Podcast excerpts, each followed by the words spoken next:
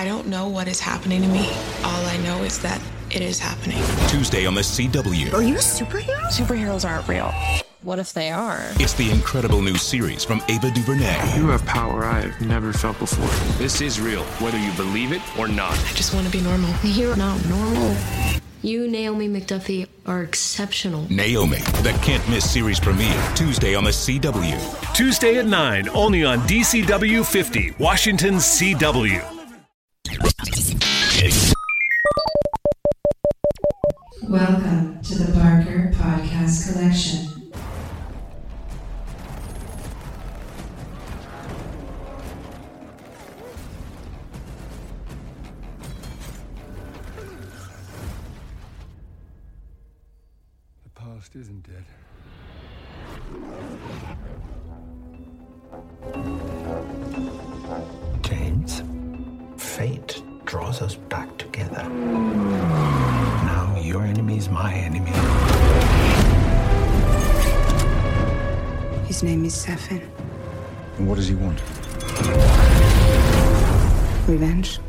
Me. When her secret finds its way out, it'll be the death of you. You can imagine why I've come back to play. There's a young lady in Santiago I want you to meet. You're late. When you're ready. Salute. I met your new double O. She's a disarming young woman. I get why you shot him. Everyone tries at least once.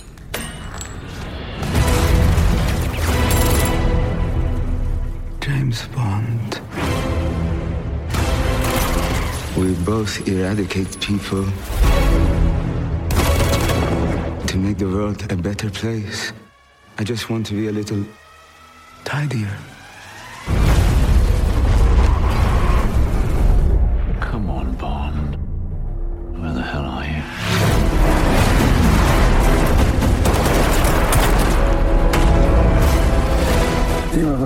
Flown one of these? Nope.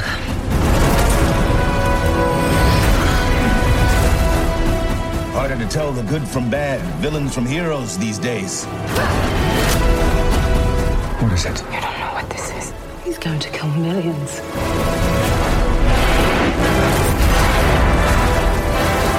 If we don't do this, there will be nothing left to save.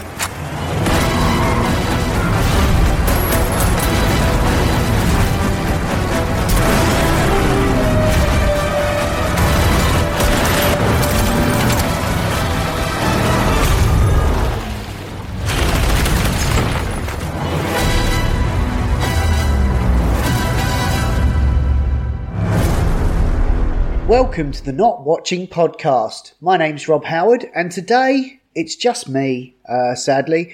Uh, Marcus has gone and buggered his leg up, so uh, yeah, and I, it's just at too short notice for me to get anyone else involved. So yeah, it's just me. Um, uh, normally I'd just postpone the show, but there's just been so much going on, uh, so many things that I have watched that I just I just think if we try and delay it any further, um, it's just going to be hopelessly out of date, and I just think um, there'll just be t- even more shit to talk about because looking at the cinema schedule at the moment, there's really no letting up. Uh, pretty much every week now, we're looking at major releases. So uh, yeah, I'm just going to have to go it alone this time. Um, it won't be a very long show. Just bear with me, and uh, yeah, I'll get on with it. Uh, so, without further ado, uh, we'll start off with some movies, and probably the big movie of the moment, or the most relevant one to talk about, certainly, would be the latest James Bond movie, No Time to Die, which I saw uh, a couple of nights ago at the uh, Everyman Cinema in Chelmsford.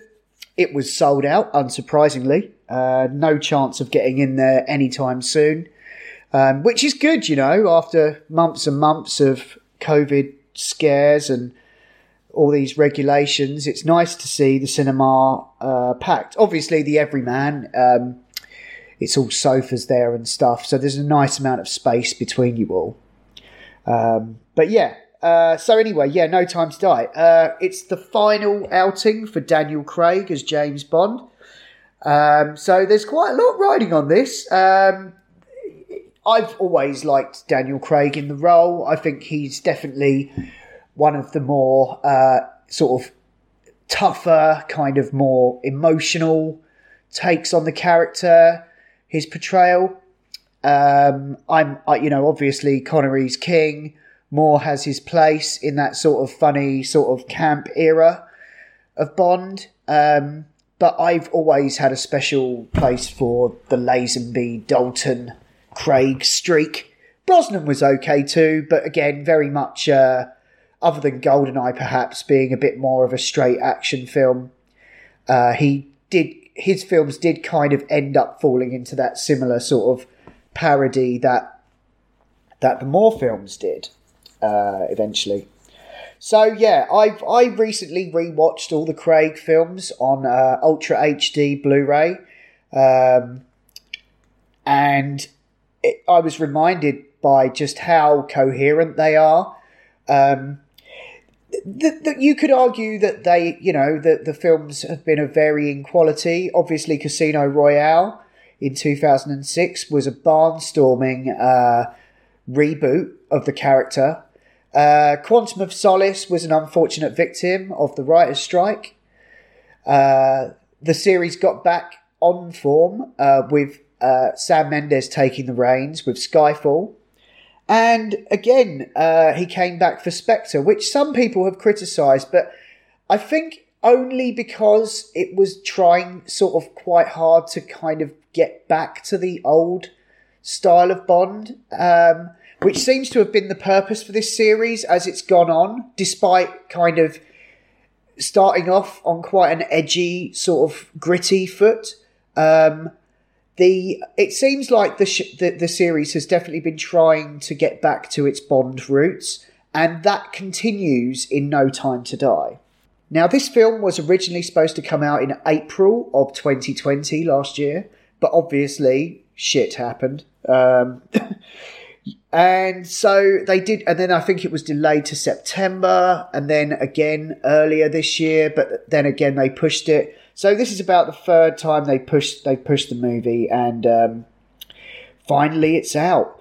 Um, this one uh, again is written by the familiar duo of Purvis and Wade, although it's had some help this time by Phoebe Waller-Bridge, who you may know from Fleabag, and uh, and and is directed this time by Cary Joji Fukunaga, who you might remember from such films as Beast of No Nation and uh, the Netflix series Maniac and the HBO series True Detective, the first series of that. So yeah, I don't know whether it's particularly a showcase for the director, but it's certainly a showcase for Bond. And as I said before, yeah, it it looks like that you know that that if if Spectre was like the return of the gadgets, I would say No Time to Die is a return of the quips for there are many witticisms throughout this uh, film's generous two hours and 40 odd minutes running time.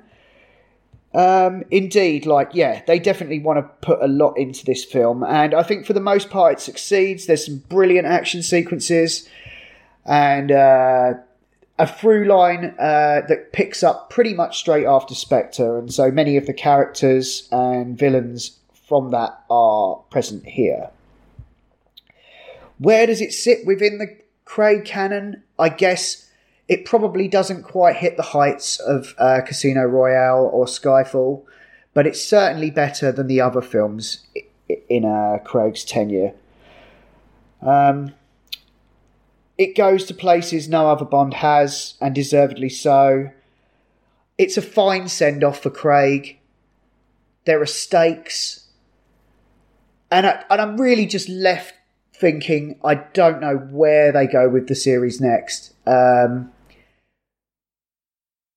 I think like uh, I felt similarly to how I felt at the end of the Dark Knight trilogy, um, in that I be I will be very surprised if I'm ever as invested in this character or series of films ever again. I almost quite want them to go maybe just do something silly, go off the rails. It's about time they went, you know, they had that sort of more Brosnan silliness again. Maybe do that for a bit and then come back to it. But I'm, I mean, I it's taken me almost a decade to get used to the idea of another uh, actor playing Batman. Um, not that I thought uh, Affleck was bad Batman. I just didn't like the films he was in. So yeah, whether or not they can find the right guy guy to play Bond um, is uh, you know entirely independent of whether those films are actually any good. So you know who knows? Chris Nolan has almost made Bond films through most of his career, but I'd love to see him do an actual Bond movie. Um, and paired with Tom Hardy is just probably too obvious to ever be a reality. But um, yeah, I, uh, I I'll be interested to see what they do in the future. For now, I'm just to treasure these five films, the arc that they that they go on, and uh, and yeah, I just look forward to spending more time rewatching them once No Time to Die arrives on Blu-ray, which I imagine might even be before Christmas, but we'll see. On to other things. Um, probably the, the other most major uh, release that I've seen, uh, also at the cinema, is Shang-Chi and the Legend of the Ten Rings, which is the latest Marvel movie. And so, yeah, this one uh, concerns uh, our title character, Shang-Chi, or known as Sean. And he's just been working as like a p- car parking attendant in, in, in the city, and he's suddenly uh, forced to confront his past uh, and his father and, and this legend of, of the Ten Rings uh, and the organisation around it. Um, and even, eventually ends up making his way back to uh, to his homeland. It's it's a it's a fairly convoluted premise, I guess, but um, what's really notable uh, is that it has some very awesome uh, martial arts based set pieces. In fact, the entire creative team uh, are of Asian descent, uh, which is perfect, really, for, uh, for, for the subject matter here. Ben Kingsley makes a amusing reappearance uh, with his character Trevor Slattery, who you may remember from Iron Man 3, which uh, was a film that was criticised for the use of its villain. Um, and in many ways, this um, this film is a apology for that. Um, actually, he hangs around a lot longer in the film that, than I expected he would, but adds some much needed comic relief to the proceedings. Um, we also see a few other characters pop up from other parts of the Marvel MCU, as you might expect, but um, yeah, uh, they don't make as quite they don't make such a impression, as it were. Yeah, it's another in a long line of Marvel movies. Um, business as usual, but yeah, this is one of the better um, origin stories uh, of the franchise so far, I would say. Also, from Disney comes Free Guy, which just arrived on Disney Plus uh, last week in time for the weekend where when I watched it. And this stars Ryan Reynolds as an NPC in a video game, uh, like an open world video game, uh, and suddenly becomes self and he suddenly becomes self aware um, after bumping into a certain player character played by Jodie Comer, who you might remember from Killing Eve, and who seems to now be cast in everything. She is really blowing up in a major way. So the thing about Free Guy is, I just kind of my overriding feeling about it was that it just felt like a film that was specifically created for me. Uh, I'm a big time gamer, so even parts of the background action were making me chuckle.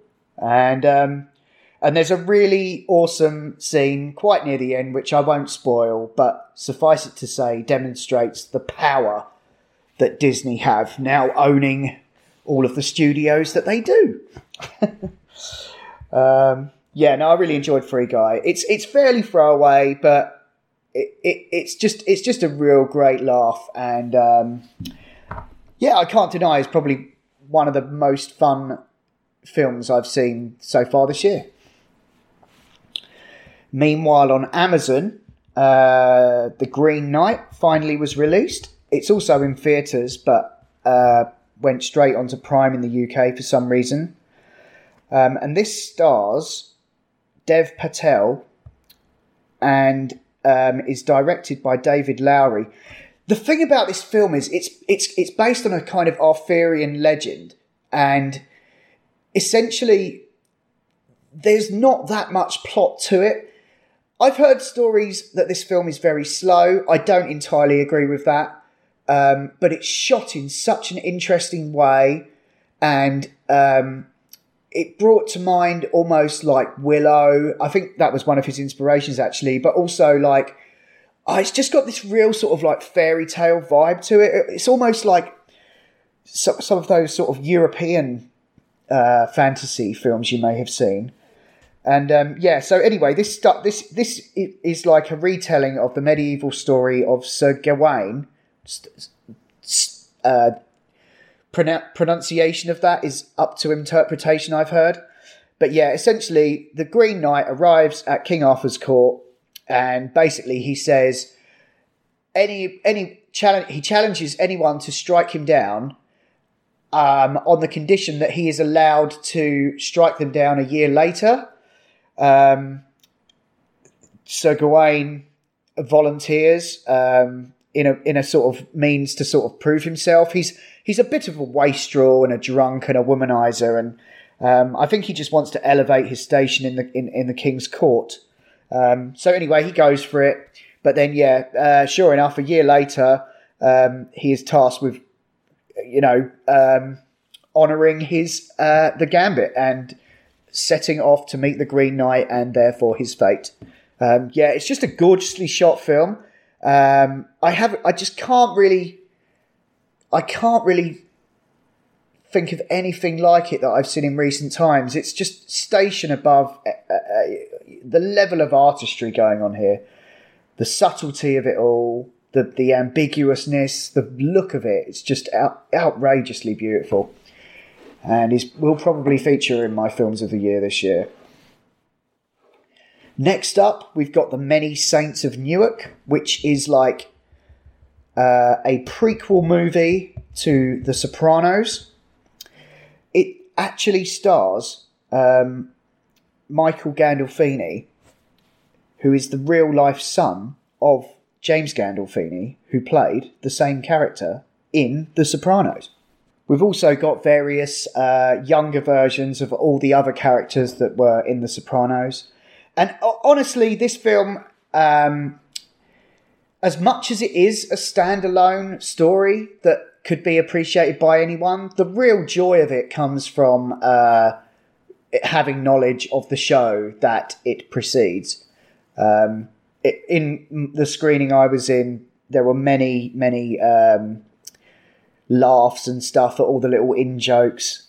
Um, it really is like, um, yeah, it really, it really is a treat for the for, for fans of the show, and um, yeah, I, I don't, I wouldn't rush to see it otherwise. I wouldn't say it would you can like you know pretty much inflate the uh, the score of the film based on your familiarity with The Sopranos. Um, but yeah, it, essentially, uh, it, it's more concerned with the character Dickie Moltisanti, who was like Tony Soprano's uncle, and their relationship. It's a long time since I've seen The Sopranos show, uh, but apparently he's referred to many, many times and so we finally get to uh, get to meet him and understand some of Tony Soprano's origin story. Um, it stars Jon Bernthal, Ray Liotta, Corey Stoll shows up as um, Junior. It's a really good cast, and um, yeah, I would definitely check it out if you're a fan of the show. Okay, next up we've got Coda, which uh, is a film on Apple TV Plus, which concerns, um, well, a CODA, which CODA is like an acronym for a child of deaf adults. Um, and yeah, the character of Ruby, played by Emilia Jones, all she wants to do is sing, but her family are deaf, and they all like they're like fishing family, and they just um, yeah, they just can't really appreciate what her sort of passion is. Um, and and there's kind of like this dependency they have on her to sort of stay with the, and work with the family and their business. Um, it's a really beautiful film. Uh, it was apparently like uh, won loads of awards at Sundance and was like the subject of a massive bidding war between various streaming platforms and studios. Eventually, Apple got it. Uh, of course, they did. Um, and yeah, it's it popped up on there the other day. I'd, I'd really uh, recommend checking it out if you're one of the like four people subscribing to Apple TV Plus. But seriously, I will get into it in more detail why you should be subscribing to that. And I'm not an Apple fanboy, I promise you. Uh, then we've got The Father, which stars Anthony Hopkins, who won an Oscar for his role. Um, as a film, it's quite slight, but his performance is incredible. Uh, it really is. Um, it does some really interesting things. I mean, it's basically about him sort of descending into uh, dementia, sort of Alzheimer's, and and kind of how he deals with that, uh, and, and and the way that it's shot. It, it, disor- it's very disorientating. It does a good job of kind of uh, sort of simulating that for, for the viewer, um, and you really kind of appreciate what he's going through. Uh, it co-stars Olivia Colman, Mark Gatiss, Olivia Williams, Imogen Poots, Rufus Sewell. Um, but it's really like a chamber piece, you know. It just takes place in different rooms and whatnot. Um, yeah, no, really, really, really great movie. Obviously worthy of all the plaudits it earned. Um, then we've got Cruella, which uh, recently arrived on Disney Plus. It's Emma Stone as Cruella here, and it's an origin story. It's a bit long. It's a bit long, but it but it but it's pretty decent. Emma Thompson is like her nemesis, uh, and she's always good value as ever. Um, yeah, it's kind of weird. Uh, they, apparently, they've greenlit a sequel, so uh, it, it, it was it did the it did the job, and um, yeah, well, that'll be coming out soon. So yeah, Cruella on Disney Plus.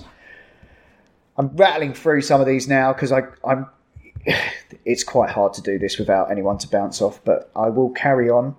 Um, Werewolves Within uh, is a game. Is a game. Is it is a game, um, and this film is based on it. Um, the game, I believe, is kind of based on an old board game where it's all about kind of figuring out who the villain is. Um, and this film sort of it, it kind of plays with that idea where what someone's a werewolf and who is it? And you're basically sort of constantly trying to sort of guess who it is. It's got quite a sort of like jolly uh, humorous sort of comedy angle. It's it's not that grim although it, it, grimness is implied. There is quite a lot of murder and death in it obviously.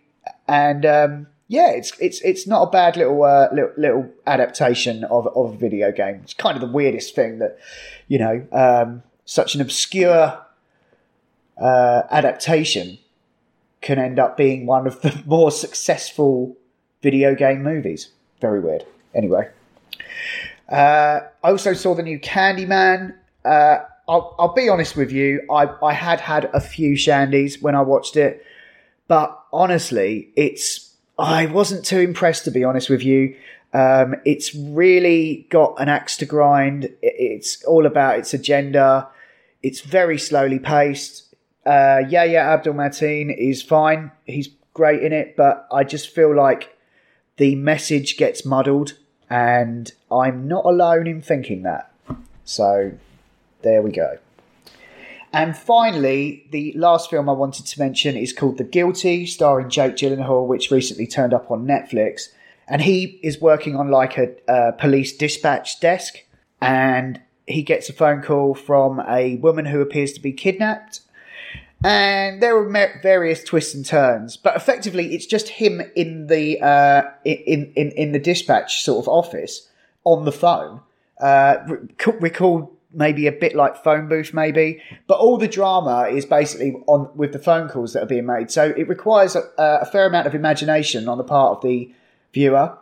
Um, I, I think, I mean, there were times where I was like looking away from the screen, like maybe at my phone, but I was still able to keep track of what was going on. I think this would have perhaps made a, a, a good podcast, but it is a remake of the Danish film Den Skyldige. Uh, and yeah, it was Antoine Fuqua who adapted this, together with Nic Pizzolatto, who was the writer on True Detective. It's all about the True Detective references tonight.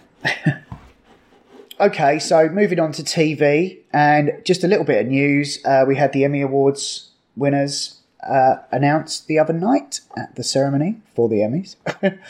the Crown won big, and uh, also uh, Ted Lasso won big.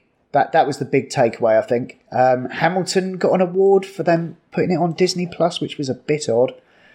Um, but yeah, that was the main takeaway, I'd say. So yeah, Ted Lasso awards all round. It's quite weird, actually, Ted Lasso. Uh, I nearly tweeted the other day that it seems to have somehow stealthily transformed from a half an hour sitcom into like an hour long drama.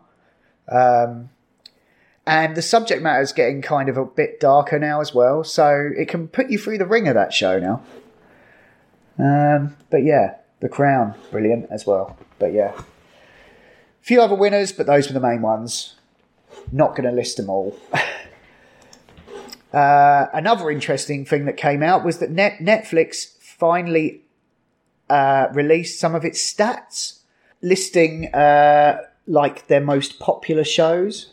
Now they track things in different ways on Netflix. Sometimes it's literally just like, you know, turning it on for two minutes but uh, yeah, no, they also release like the amount of time spent on the amount of hours spent viewing these shows from the entire like subscriber base.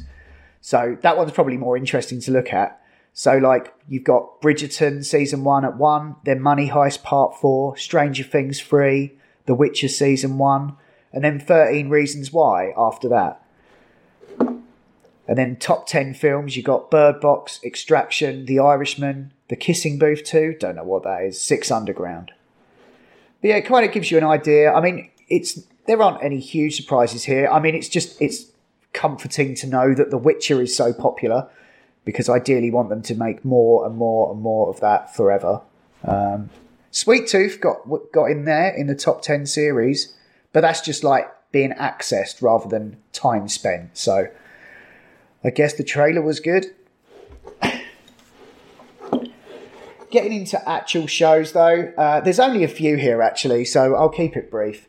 But the one thing that I have to mention, and that's why I'm probably one of the main reasons I'm even going ahead with this recording tonight, despite having no one to talk to but the ether, is um, See, which is a show on Apple TV Plus that I believe has been unjustifiably neglected, and uh, and and essentially, I can understand why.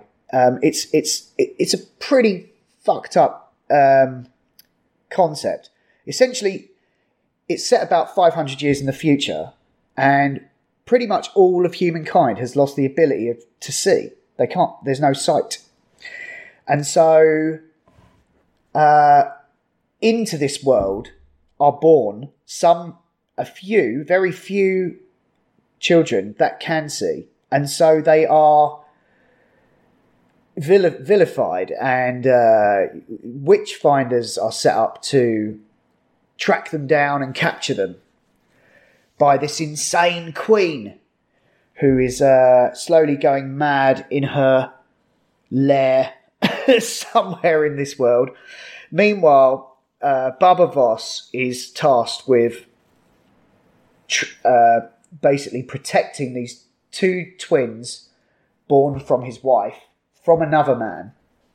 Um, he's he's tasked with basically protecting them and keeping them safe while they go while they attempt to tra- traverse this world in search of their real life, their biological father.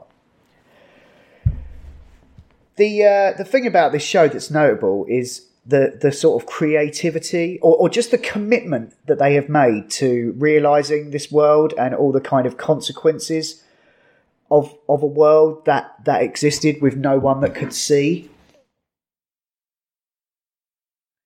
So, like the villages have little uh, little little um, strings across them, so they can kind of guide where they're going.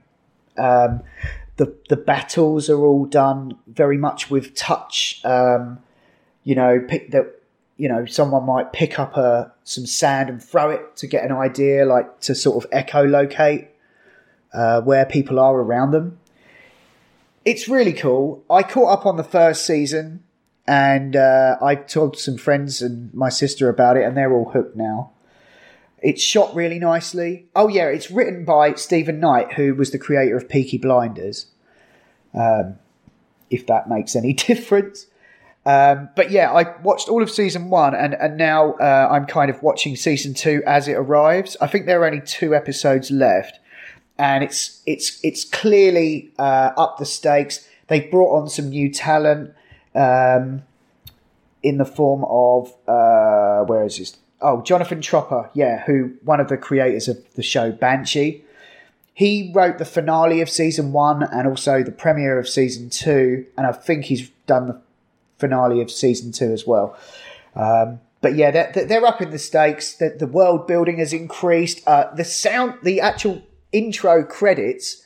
Um, I don't know how much difference this makes to anyone, but it was pretty crappy on season one, but they've really like upped it to a sort of Game of Thrones level. In fact, you could just say overall they they've upped the entire production of the show up to a far more Game of Thrones level now.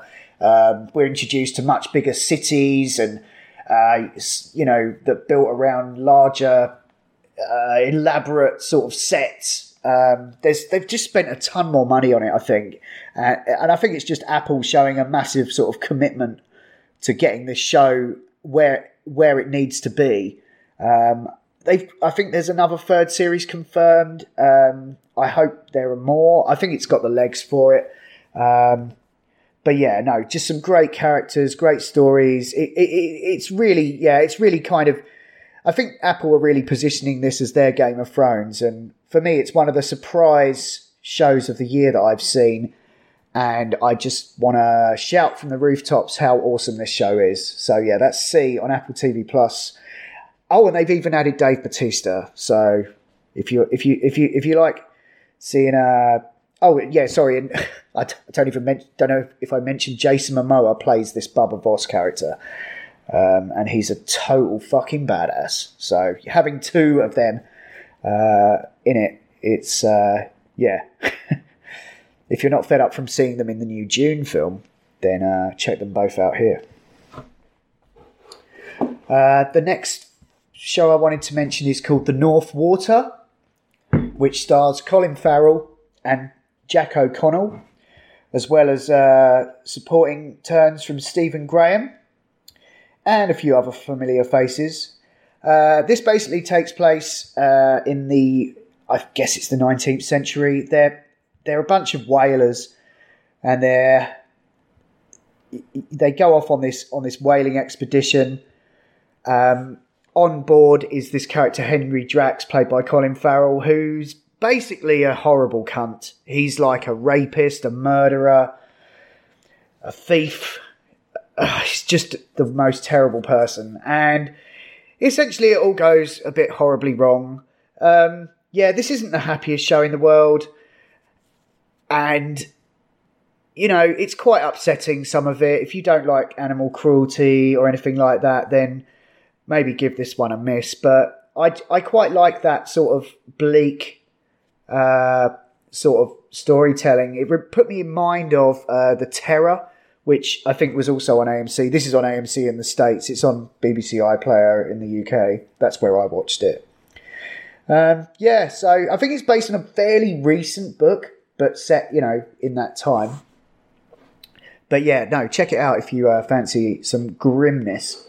Uh, Colin Farrell is basically unrecognisable in, in his role as of Henry Drax. Um, on a happier note, uh, I just wanted to mention the third season of Sex Education. Now, this is a show that I got into um, over lockdown one, I think. Um, it's something that I'd always heard recommended to me, but I just, one of them ones I was just like, you know, I think there was just a lot. I had a massive backlog at the time, so it took me a while to get around to. But yeah, this basically stars Gillian Anderson um, and Asa Butterfield, who's who plays her son, and so she is a sex ther- therapist, and he and another girl at school that he meets uh, kind of take it upon themselves to start giving sex advice uh, to their fellow pupils at their school. Now that's just uh, that's really just the sort of kicking off point. After that, really, you just get to know all these characters, and the, I think I think honestly, uh, the title of the show is almost like um, a bit misleading because it's certainly it's more it's a comedy drama really, and while sex is definitely on the agenda, there's there's just so much more to this it's the most like well-meaning and happy show. It, it, it's in a similar league to Ted Lasso in, in, in that regard, you know. And honestly, uh, I'm so invested with these characters, uh, and uh, in the most sort of unlikely stories that I would generally think of myself being interested in. So yeah, I just can't make, recommend it enough. I I, I, I don't want to get into details really because I don't want to spoil a thing, but honestly, if you're looking for something to cheer you up, um, you can't go far wrong. Although I will say, I, I, I was an absolute mess by the end of the season three finale. Um, just, just unbelievable, just how invested I was with all these characters. You just so root for them, you ship for them. You know, it's it's just uh, it's just incredible the the sort of alchemy of this show. Um, yeah, so definitely check out Sex Education. And finally, I just wanted to uh, mention uh, the new animated show. Oh, there's been so many good animated shows across the different streaming platforms. But yeah, Star Wars Visions um, is an anime take on the Star Wars mythos. Uh, these are all original stories, all by different uh, Japanese studios, uh, all lending their considerable expertise to these small little vignettes um, that tell some new stories in the Star Wars universe. Um, some of them are a little twee, um, a little a little bit cute, I suppose, but some of them are genuinely quite decent. And uh, just seeing uh, those that familiar iconography rendered uh, through the, the the, the sort of prism of of the uh, that that kind of Japanese animation is something to behold. And uh, yeah, I mean, in many ways, brings it back to its roots, since uh, Lucas himself was inspired by so much uh, Japanese culture in the first place. Anyway, I think I've droned on for long enough, so I'll leave it there for now. Um, hopefully, we'll be back to full strength Marcus himself hopefully will be back to full strength for the next episode. Uh, I think there will be one more before the end of the year, before we do our shows and uh, films of the year. Uh, but yeah, in the meantime, thanks for listening to the Not Watching Podcast, part of the Not Listening Podcast Network, where you can also find the Not Playing Podcast, where we talk about video games, and the Not Listening podcast, where you can hear Adam and Co. talk about all kinds of nonsensical nonsense. You can email us at notwatchingpodcast at gmail.com or you can tweet out or follow us on Twitter at notwatchingpod. You can find the show notes for all our shows at notlistening.co.uk and if you like what you've heard here, please do leave us a review. Anyway, that's all for now. Until next time, stay safe out there.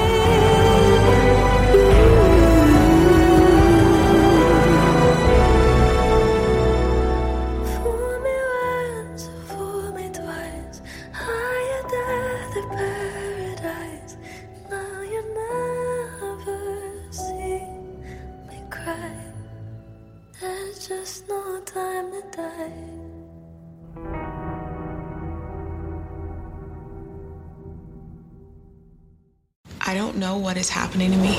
All I know is that it is happening. Tuesday on the CW. Are you a superhero? Superheroes aren't real. What if they are? It's the incredible new series from Ava DuVernay. You have power I have never felt before. This is real, whether you believe it or not. I just want to be normal. You're not normal. You, Naomi McDuffie, are exceptional. Naomi, the can't miss series premiere Tuesday on the CW. Tuesday at 9, only on DCW 50, Washington CW.